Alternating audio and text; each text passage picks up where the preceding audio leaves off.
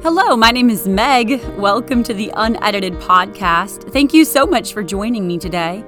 The goal of this podcast is to help you both develop and enjoy the habit of daily Bible reading and prayer. About 20 years ago, at a very low spot in my life, I was convicted to begin this simple discipline, and I looked up years down the road to see how God had used this habit to heal deep places in my heart and do incredible things in my life.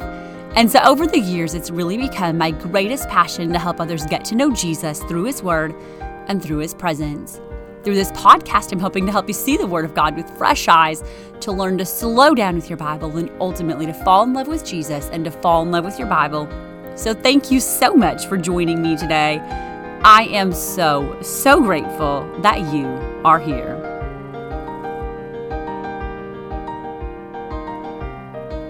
Thank you again for being part of the unedited journey. I'm so glad you're here. On today's episode, I am going to share a conversation I had a couple of weeks ago with Jamie Herndon. She is the podcast host of the Unashamedly You podcast.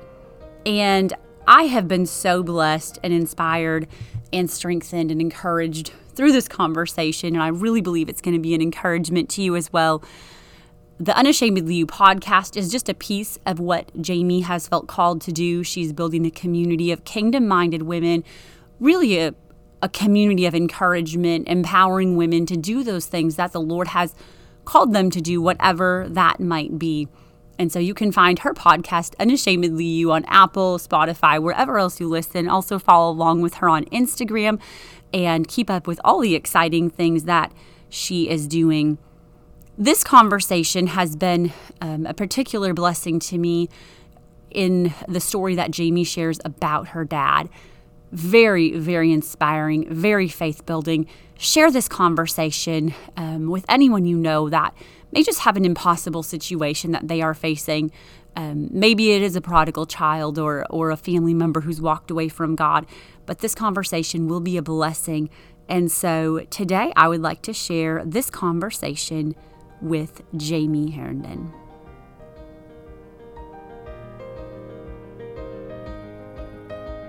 Today, I have the privilege of interviewing Jamie Herndon.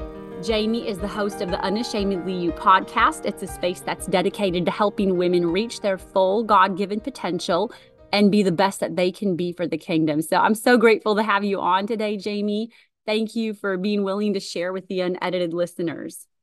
Well, I wanted to say thank you for having me on. I do personally know how hard it is to keep up with podcast and editing, posting, doing all the things that comes with what you are doing here on Unedited. Um, and you've just been a huge inspiration to me personally. So I just feel really privileged to be asked to join you today. I am Jamie Herndon. I am a mom of three. I have two girls, and then we got our boy, and I have to say he is all boy. he totally come in and rocked our princess world, but we're having so much fun. I am married to my high school sweetheart, Matt. We celebrate 17 years of marriage this September, which I can't even believe that I am old enough to say. I have been married for 17 years. Um, we're both from the Little Rock area and go to First Pentecostal Church of North Little Rock. I was blessed to be born and raised there and in that church. Um, my favorite thing to do is to be surrounded by friends and family. I love a good cup of coffee and I live for encouraging kingdom minded women. So I am honestly just excited for what we are going to be discussing here today.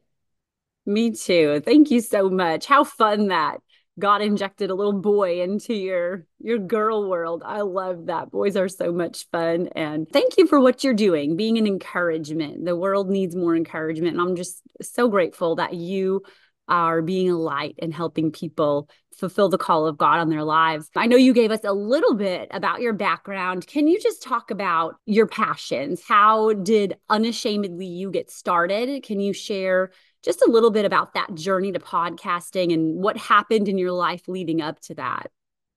Sure. So uh, this journey feels like a really long one, but whenever I look back on it, it really honestly has not been that long that I have been doing this. Um, and just I started sharing my dreams out loud with a friend. Um, there's so much power in speaking things out. And then to my husband, And the dream was to have a community of kingdom minded women that encouraged one another to go after their God given calling. I was in network marketing for seven years. And honestly, I just built an incredible team with some amazing women and got to see firsthand women coming on board. They were broke, they were broken. And the team of women would just rally around them and bring support.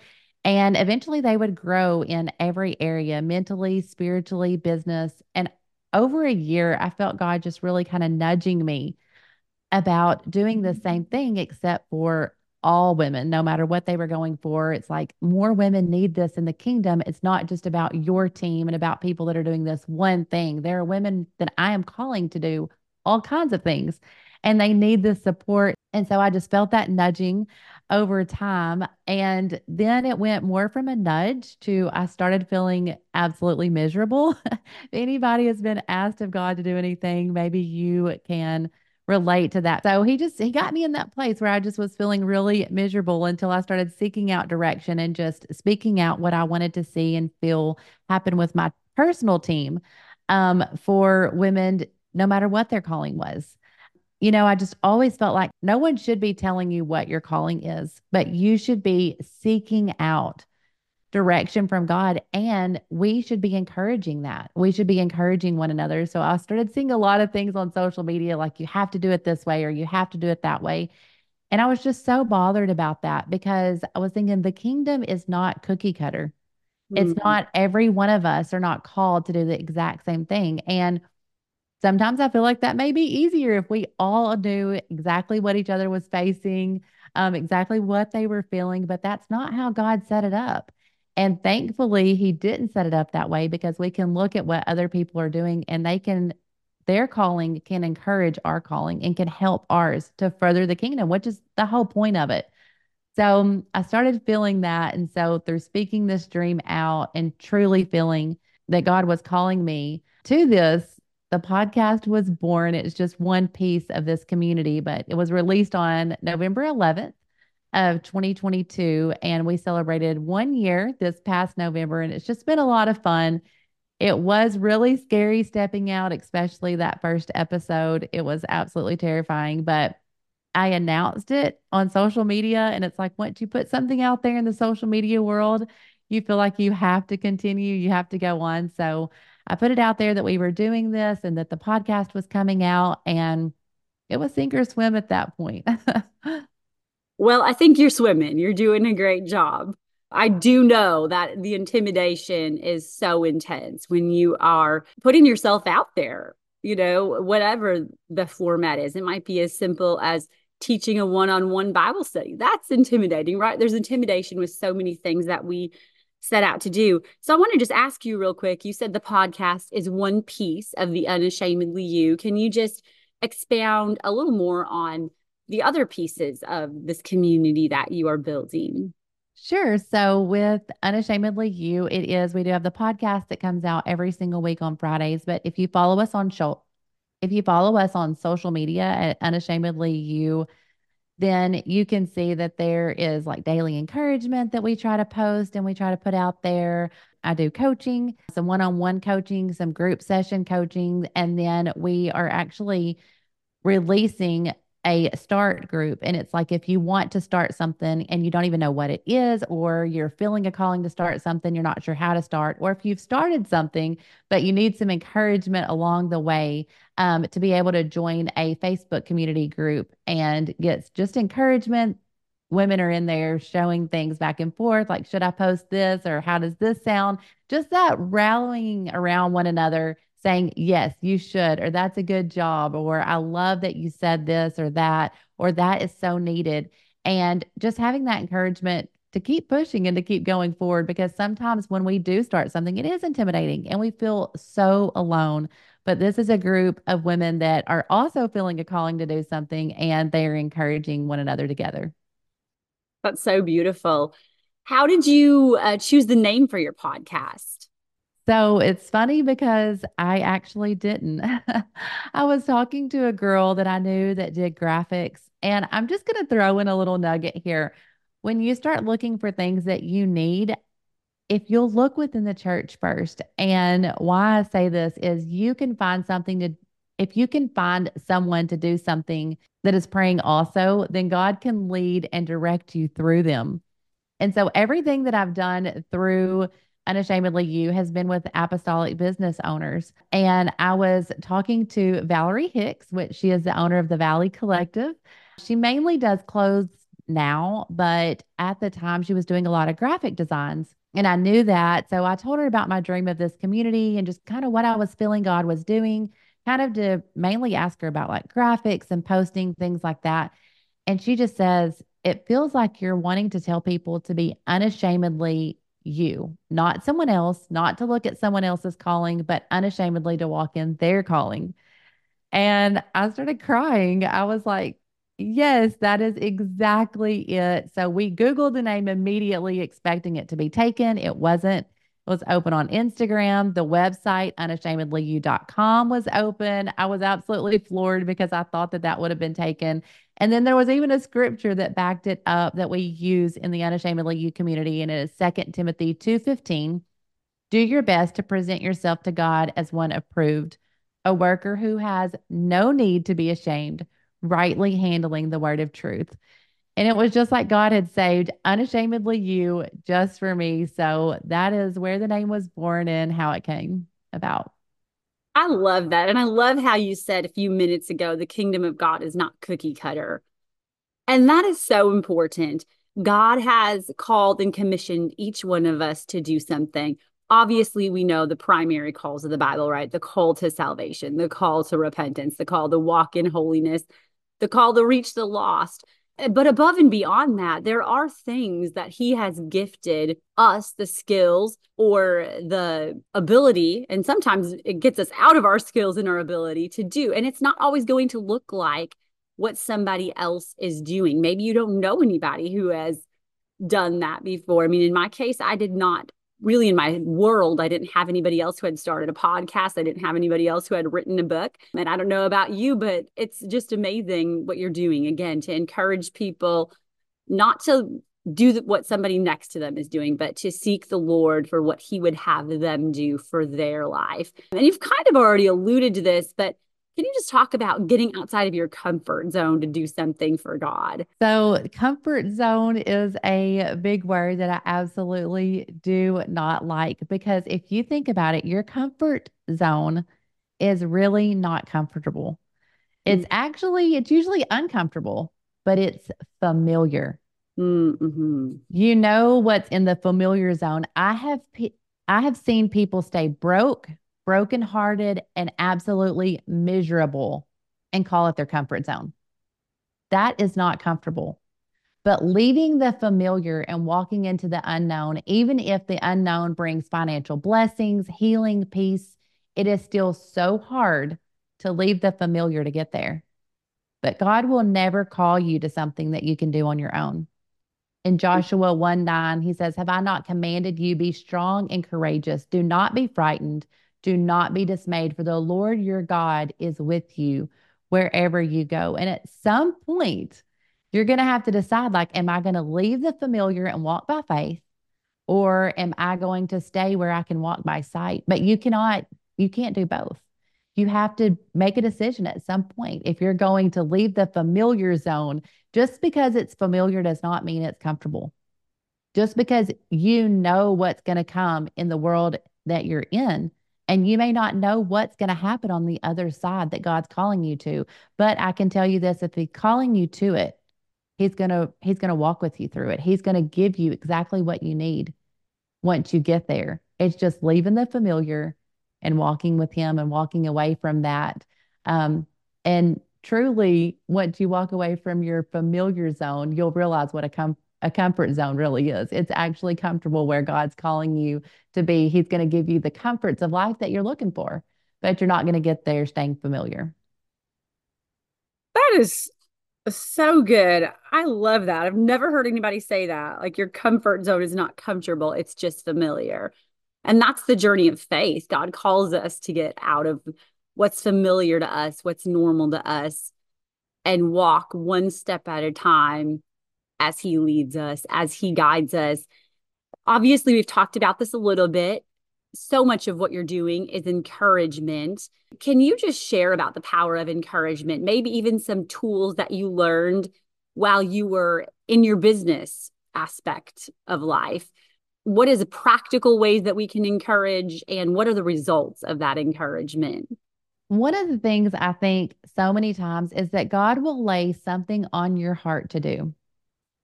And we don't do it. We think of every excuse and every reason why not to. How many times have you felt and you know it's God because if it wasn't God, you would not be arguing with yourself if you were wanting to do that. We don't argue with ourselves when we want something, right? We argue with ourselves when God's calling us to something that we're really not comfortable. We really don't want to go over there and do. So, how many times have you felt to pray for someone or to send an encouraging text or to drop an encouraging note along to someone on social media? Um, you know, just to let them know, like, I love this. You're doing an absolutely incredible job. Um, I'm proud of you, or I'm praying for you. I felt to pray for you.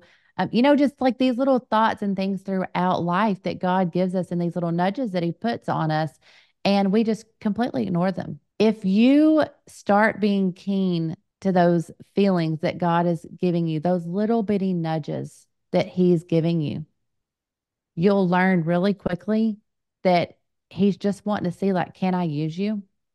Can I ask you to go over there and pray with them and you obey me and you go over there and you be an encouragement?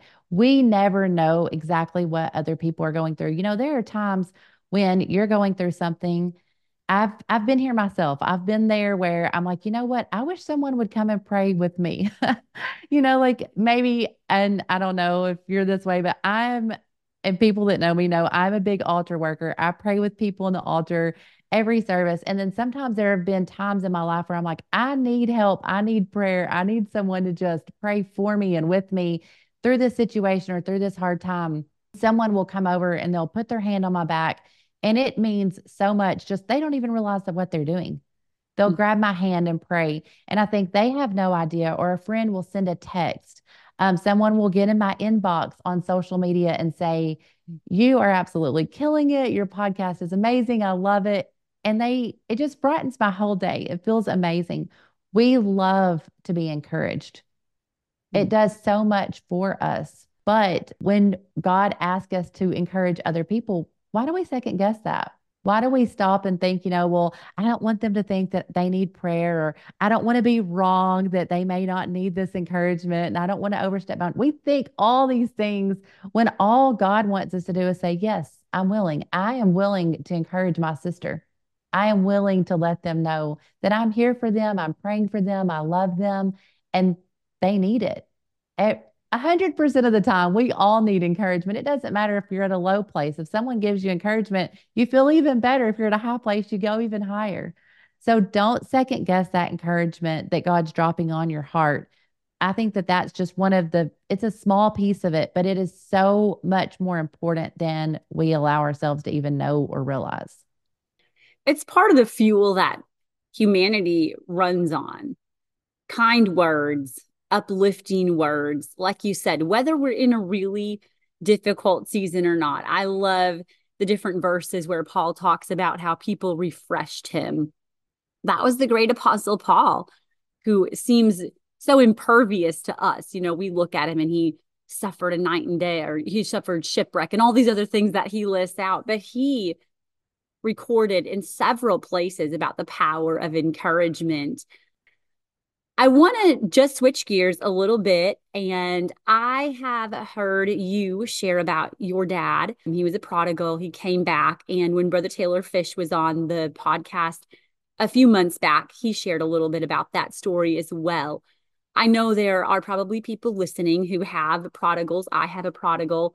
And I know it can be a very painful road to walk. And I just wanted to know if you would be willing to share a little bit of that story with the unedited listeners today. I would be absolutely honored to share this story. So, yes, my father backslid when I was 13 years old. He'll tell you the devil just, he got a hold of him and he did exactly what he is here to do. He, to kill, steal, and destroy. And that's exactly what he did with my dad. Um, he took his marriage, he took his business. My dad was a very successful paint contractor in the central Arkansas area. He owned one of the largest painting companies in the area at the time, um, if not the largest. And um, we had, you know, it was three of us girls. He was a pillar in the church. The devil just caught him letting his guard down and totally stepped in and took over his life. So after being backslid a short time, he went into drug use to try to numb the pain and the pain that he had caused to us, his family, the pain that he had himself. And he started using meth. He was a meth addict for 22 years. And by addict, I mean he used every single day. He uses the term wake and bake. Sometimes he says because that's exactly what they did. They would wake up and they would bake it become to me that I just I didn't pray for my dad to get back in church because I really didn't even know that he had mind enough to be normal and to pray back through and you know to just live a normal life. I didn't really even think that he probably had mind enough for that. But what I always prayed for was for God to at least have mercy to let me know before he died. I was so scared every day that I would get a phone call that my dad maybe had been dead for days, was found, passed away, that he would overdose because I knew eventually that was going to come. And so it was just back and forth. I never really knew how to pray, but I knew that if God would give me a chance to be able to talk to him before he passed away, that maybe he would have a chance to, you know, ha- get forgiveness and to be able to be saved before he passed away. And that that's just that's what I prayed. That's all I had faith for. But our pastor had preached on Vision Sunday, and he said it was going to be the year of the open door. And he had mentioned and said that God was going to open doors for our loved ones to be saved, for our lost loved ones to be able to walk through. And he said, act like you would act if your lost loved one had an open door and they just walked through the open doors. Well, everyone was just kind of standing around clapping. And I sat there and thought to myself, maybe y'all's families like barely backslid. maybe they're just, you know, if they had an open door, it would be easy for them. But I thought mine is a meth head, absolutely strung out on drugs. His mind has completely been warped by the devil. And if he had an open door to walk through, like I would not be standing here clapping. So I took off running the aisles and I was like the only one I think that moved out of my pew. But my pastor, he stopped the service. I actually went back and screen recorded and saved this so that I would have faith after this. But my pastor stopped and he looked at me in the mic and he said, That right there. He's like, That's the faith. They're coming home. And so I just knew that was my year. You know, like God's, it's the open door. And I prayed every day. I had faith, things were happening. And it was the very last service of the that year and it was not my year. um, in fact, my dad had he had made some comments, some things were said, and mentally, emotionally, I couldn't take it any longer, and I had to cut off communication with him completely. Um, it was absolutely heart wrenching for me. I cried so many tears, but it's all that I really even knew that I could do. But the last service of that year, we had a prayer meeting. And again, my pastor was up at the front in the microphone. I don't know if he's ever even said this before, but my faith was a little low. I'm like, God, like I thought this was the year that opened door. Where is my father? And where is, you know, where's my father? He's not here. He didn't come. And in the mic, my pastor said, I don't care if you've been praying for over 20 years. And at this time, it had been 20 years. He said, I don't care if you've been praying for over 20 years. He said, God is going to bring them back. And I just knew, I'm like, okay, we started this, uh, this year off with backsliders are going to have an open door to come home. And I've ended that I don't care if you've been praying for 20 years. So the next year, my sister brought my dad to our big I Am Easter production that we always have to see my family in the play. And we were all at the church for the first time in years. And it was amazing. Like it was, it was awesome that my dad was there. I had not seen him in over a year by this time but it it just felt so good to have my whole family in church even if it was for you know this big play and production that we had. It wasn't an actual service but he was there and my sister who's a prodigal as well we were all in the building for the first time in a long time and it just felt so good. Rock on to that year in june my dad's brother got really sick and he passed away quickly and suddenly. The funeral was on a tuesday So my daughter, Evelyn, went and asked my dad to come to church with us that night. He said he would. And so they were really excited. And I thought, you know, I don't really try to tell them whenever he's going to do things because he wasn't always able, he didn't have a dependable ride. He just wasn't able to always show up. And it was after church had already started. So I thought, you know, he's not coming. But he came running in late. And after that service, I started offering to pick him up. And it's just a crazy story. Like you can't really even probably imagine your family being here. But like I said, my dad was a great dad. He had a good family. He was a pillar in the church. He had an incredible business. 22 years of being on meth, running away from God, living an absolute terrible life. My dad was literally living in a junkyard. Like it was in a junkyard. He was living in a camper that was on the junkyard. It was completely trashed. He had no running water. They didn't really have any food. He was just living day in and day out for meth. He was at his completely lowest point in life. And, you know, I feel like that that's where God had to place him and to get him, you know, as family. We had all had to pull away because there were just so many things that were going on. His mind was just so messed up by the drugs. Honestly, we knew he was saying things he would have never said as my dad, but it wasn't my dad speaking. I would tell myself, you know, this is meth and this is it talking to me. And I just, I can't talk to meth, you know, like I, I can't have a relationship with this because it's not my dad. So that night he went back home. But after that, we had asked him if we could start picking him up for church. And he agreed to let us start picking him up. So my husband would leave early on Sunday morning, sometimes an hour early to be able to go and pick him up. He was staying around 30 minutes from us and we'd pick him up and we would bring him back and forth to church every service he came. You know, my daddy's at this point, he has no home, no family, no money, no vehicle. He had over $9,000 in fines. It was just, he was in trouble with the law. Like he had just no hope really. And we were in revival, like you said, with Brother Taylor Fish, and he has spoke on this in another episode. But my dad, he lifted his hands one Sunday night, and the Holy Ghost was so strong you could tangibly reach out and touch it. And in that one service, God completely delivered my dad of a cigarette and meth addiction. Over 22 years of a meth addiction. And in less than one year's time, my parents were remarried. His fines were completely dismissed from the court. They allowed him to use his church time and his prayer meetings to pay off the fines. Like, is that even ever heard of? he got his license back. I took a video of him walking out of the DMV with the license, and I was like, he's the only 60 year old more excited than a 16 year old. he had legal license.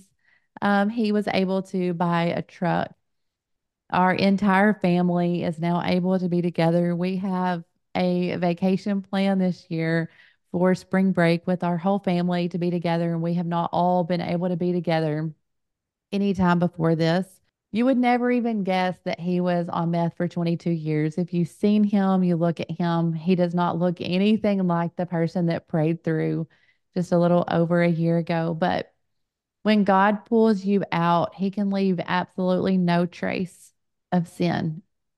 I know my grandmother, his mom, she recently has passed away this this past year, but she prayed every single day.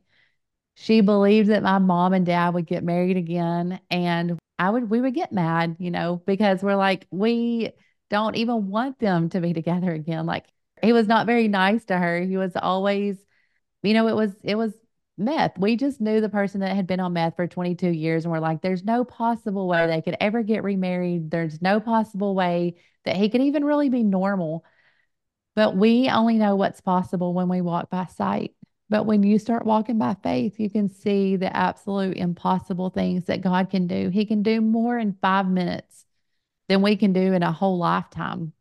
But the key is just allowing Him to do that. I know when I stepped away like I said, it was so hard, but I just had to come to a point in place where I said, I cannot help him. It cannot be anything that I personally can do, but only God can. And God started working. So if you do have a prodigal, I encourage you so much to not give up. My family is a testimony that God can do anything, and they're never too far. Um, God's arm is not short. He can reach them no matter where they are. You can trust the Lord. That's just one thing that I've had to lean on through all of this is I would just say, I can trust you, Lord. Like I cannot trust the situation. I can't trust what I can see. I can't trust what I can feel or what's going on. But I can trust you and I can trust that you're moving when I don't see it. You're working. And whenever I don't feel it, you're working. And I can trust that you're moving. And, and that's exactly what God did. He completely changed my dad's life totally. Like he helps out at church now. He he helps on the parking team. He helps where he can. And it's just so crazy to even see him doing all these things. And mentioning Brother Fish, he had prayed through like right before the impossible prayer list were passed out in our church. Brother Fish passed out impossible prayer list. And he said, I want you to write down the impossible. And I remember sitting by my dad. And I thought, I'm sitting by the person that I would have put down as the impossible on my prayer list. No, no person, no thing that I can write down is more impossible than the fact that he's sitting on these pews. And I was like, Lord, I, I don't even feel like anything is impossible for me to even write down because the person that is sitting beside me that I would have said, this is absolutely impossible. There's no way he's sitting with me. But one thing my dad leaned over and he said, I don't even know what to put. And I told him, I said, put restoration. I'm like, put for God to restore everything to you. And we wrote that. My parents were not remarried. And he had honestly just started coming to church whenever we had these impossible lists. And he wrote down restoration. And within months, like maybe even within weeks, God started moving in all different areas of my dad's life. He had a really bad accident due to being on drugs. Anyone normal would not have done this, but he used some sort of saw, like essentially made his own chainsaw and went to cut something down. It backfired on him, cut all the way through his leg. And he had needed to be on disability. They had put in for disability.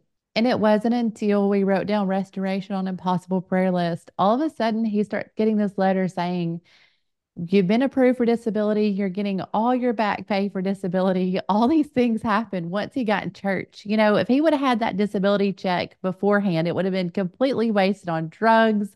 Um, he would have had, you know, a little bit of money to be able to do things. Who knows if he would have even been at his lowest point? But God held everything from him until he completely surrendered to God. And then, you know, that started coming. And then he was able to get a truck. He was able to get remarried to my mother, who was completely impossible for us. But God restored every single thing back to my dad. He restored his mind completely. He's restored everybody's relationship. You know, like it's just, it's unbelievable what God really can do if we allow Him to do what He's able to do. I think so many times we step in and we want to help God, but He's able to blow our minds. We just have to let Him.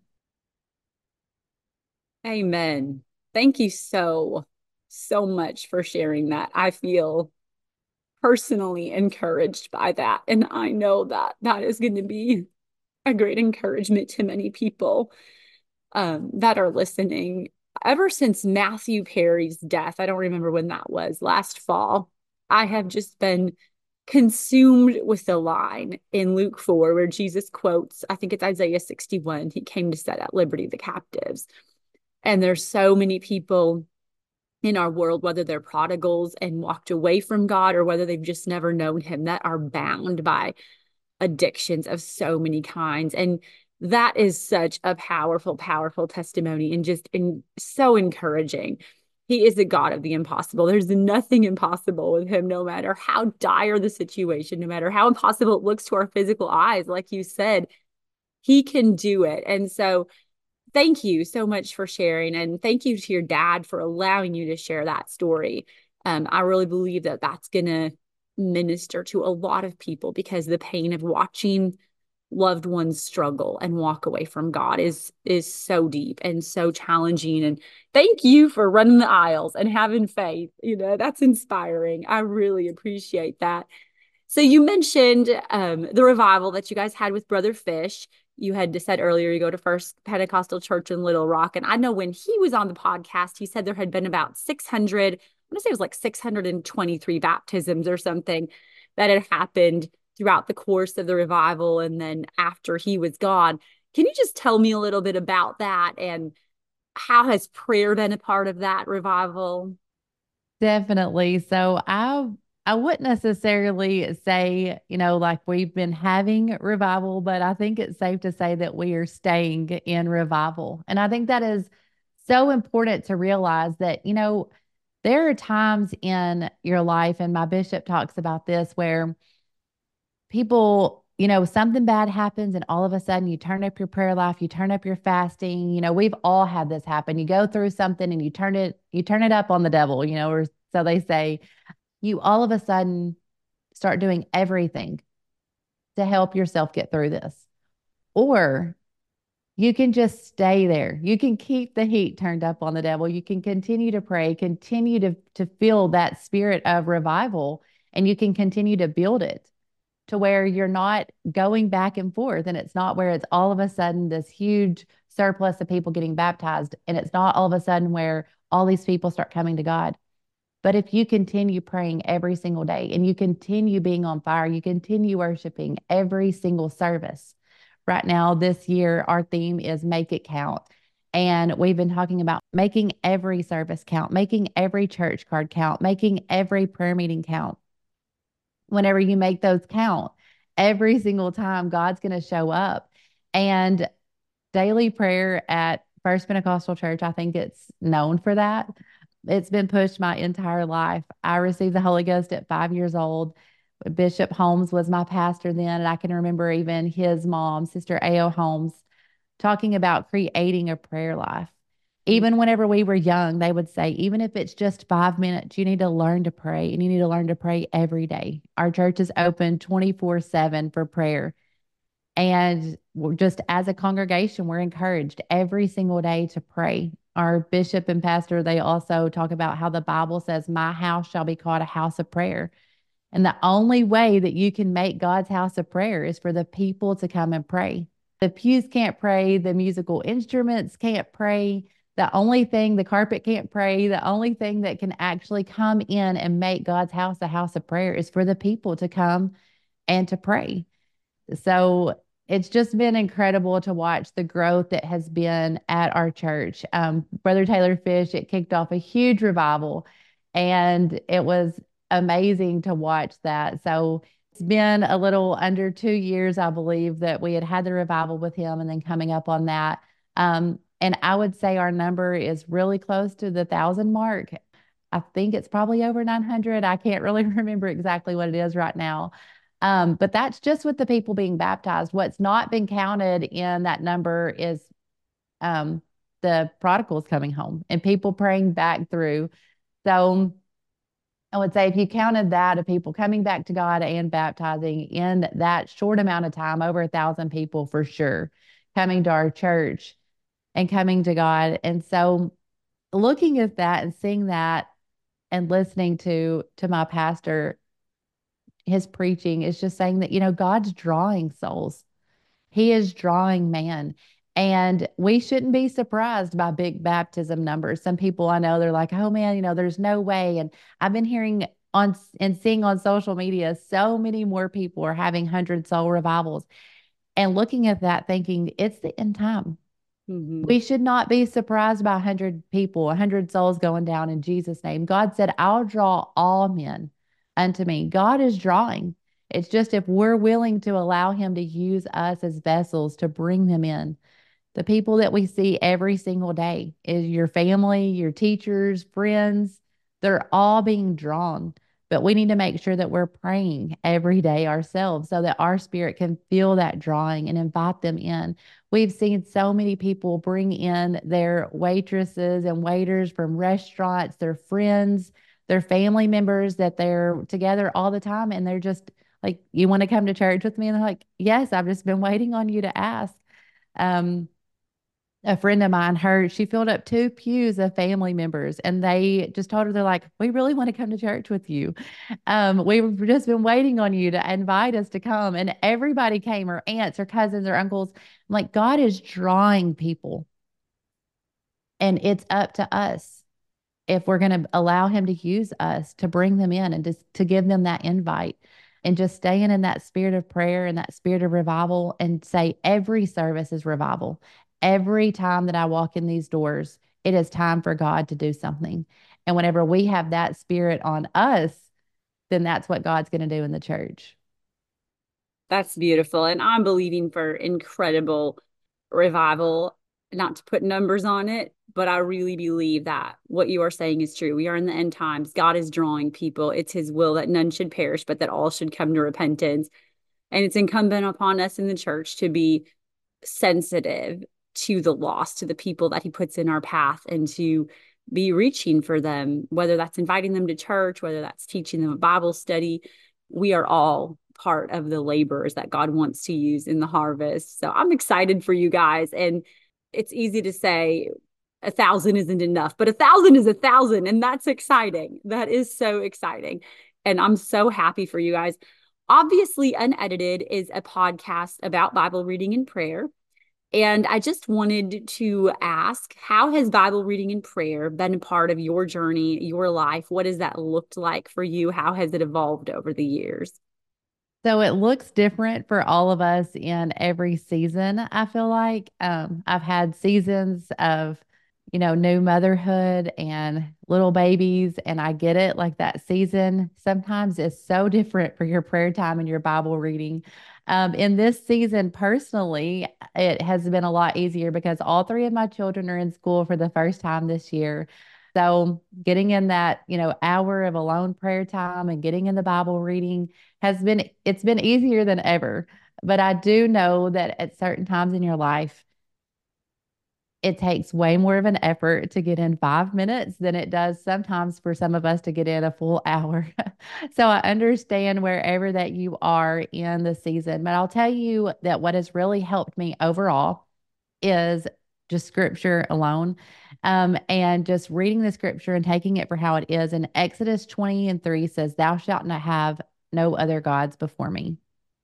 Then Deuteronomy 6 and 4, we can quote it, we teach it to our babies. Hear, O Israel, the Lord our God is one Lord.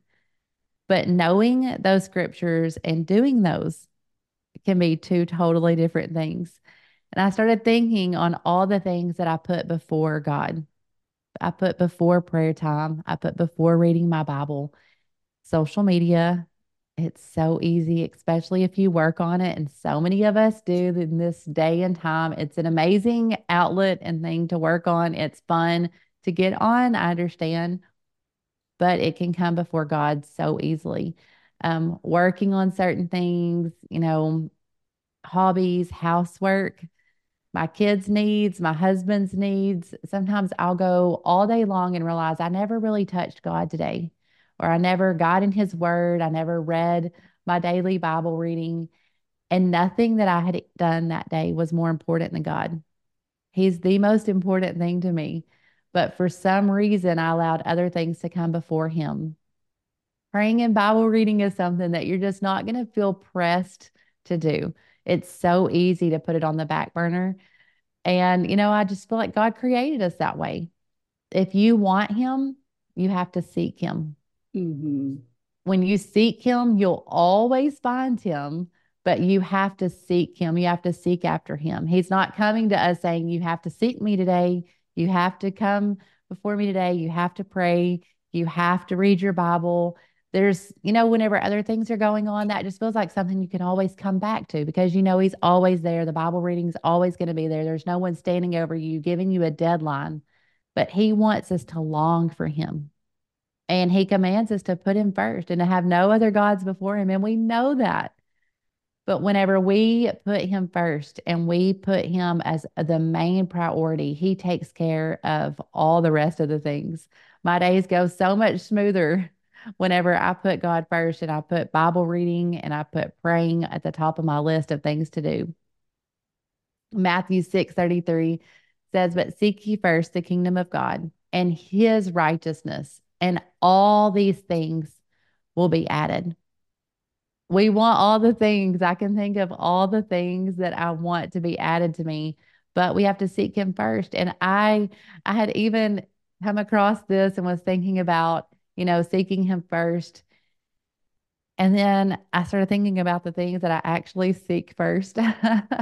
Mm-hmm. Now, like, you know, when you first wake up and you seek after your coffee, some of you may not be that person, but I am. And I started doing a little something instead. And sometimes I don't wake up in plenty of time to do an hour long prayer meeting in the morning or, you know, this big Bible reading and devotion before getting my kids off to school. That sounds like something I would love to do. And there was a time in a season where I had to wake up early in order to get it done. But I started deciding, you know what? I'm really going to seek him first. And so before I would hit make on the coffee pot, I would just walk around my house a couple times and say, God, I'm seeking you first today. You're first on the list. I want you to go before me. I want you to go before my kids. I want you to go before my family. I want to put you first. I want you to know that you're first. I want you to feel that you're first. I want you to know that I'm seeking after the things that you would have me to do today, the places that you would have me to go today. I want you to know I'm seeking you first. And it's just something about those little small things. I think we think, you know, I have to wake up and do a 5 a.m. prayer meeting, or I have to do this big, long journal type thing, and I have to do this, I have to do that. It's not always about the big, long things that God always wants. You know, we're created after Him in His image. And there's so many times, what about the little things that if you're married, your spouse does for you? The little things your children do for you, the little things your parents do for you. Like I was talking about the encouragement earlier, the little things that people do. We're created after his image. Do you not think he wants little things too? Just to say, you know, God, you're first. I put you as a priority. I put you above everything else in my life. I love you and I want you to know that I am seeking after you first. It's just these little bitty things. And then throughout your day, you realize after you've put him first, things are going to come up. You know, um, you hear like life is life and you know you hear that phrase sometimes and life does life believe you me and things come up that happen that we have absolutely no control over trials are going to come but when you have put him first, you know, like he holds your world in his hands. All your confidence is in him, and he knows your confidence is in him. And you can unashamedly be who he's calling you to be whenever you know that he's in control. That's beautiful. I love how you're talking about doing little things for God. He is the God of the little and the God of, of the big, the grand and he appreciates just simple little thoughtfulness. So thank you so much for sharing that. And I love how you just encouraging people no matter what stage they're at. If they only have 5 minutes or they're just establishing this habit, put God first, seek him. This habit's going to grow. It's going to become the best part of your life. And we've covered a lot of topics today. We've talked about your podcast, really how you are working to encourage other women to pursue the call of God and to be themselves who God has made them to be. We've shared you shared an incredible story about your dad giving hope to those of the prodigals, talked about revival that you guys are just kind of an ongoing vein of revival and talked about Bible reading and prayer. Is there anything else that you'd like to share with the unedited listeners before we close this interview? I guess if I could share one last thing, I would tell you to stop living small. You serve a big God who is able to do abundantly more than you can even ask or think. It doesn't say as big as you can ask or think, or as small as you ask or think that he can do more than the small things or he can do more than the big things, but it says he can do more than you can ask or think. So think big, dream big, pray big, ask big, and allow him to do bigger.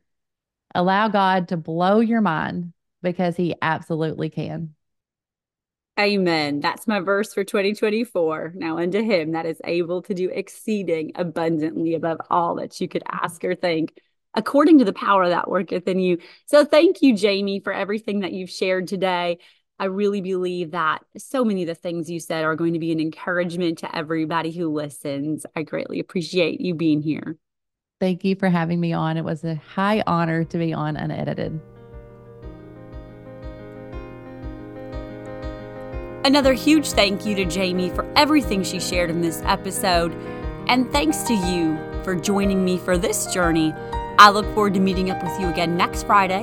If you have questions, you can visit megunedited.com. For now, go grab your journal and your Bible and check out Jamie's podcast, Unashamedly You.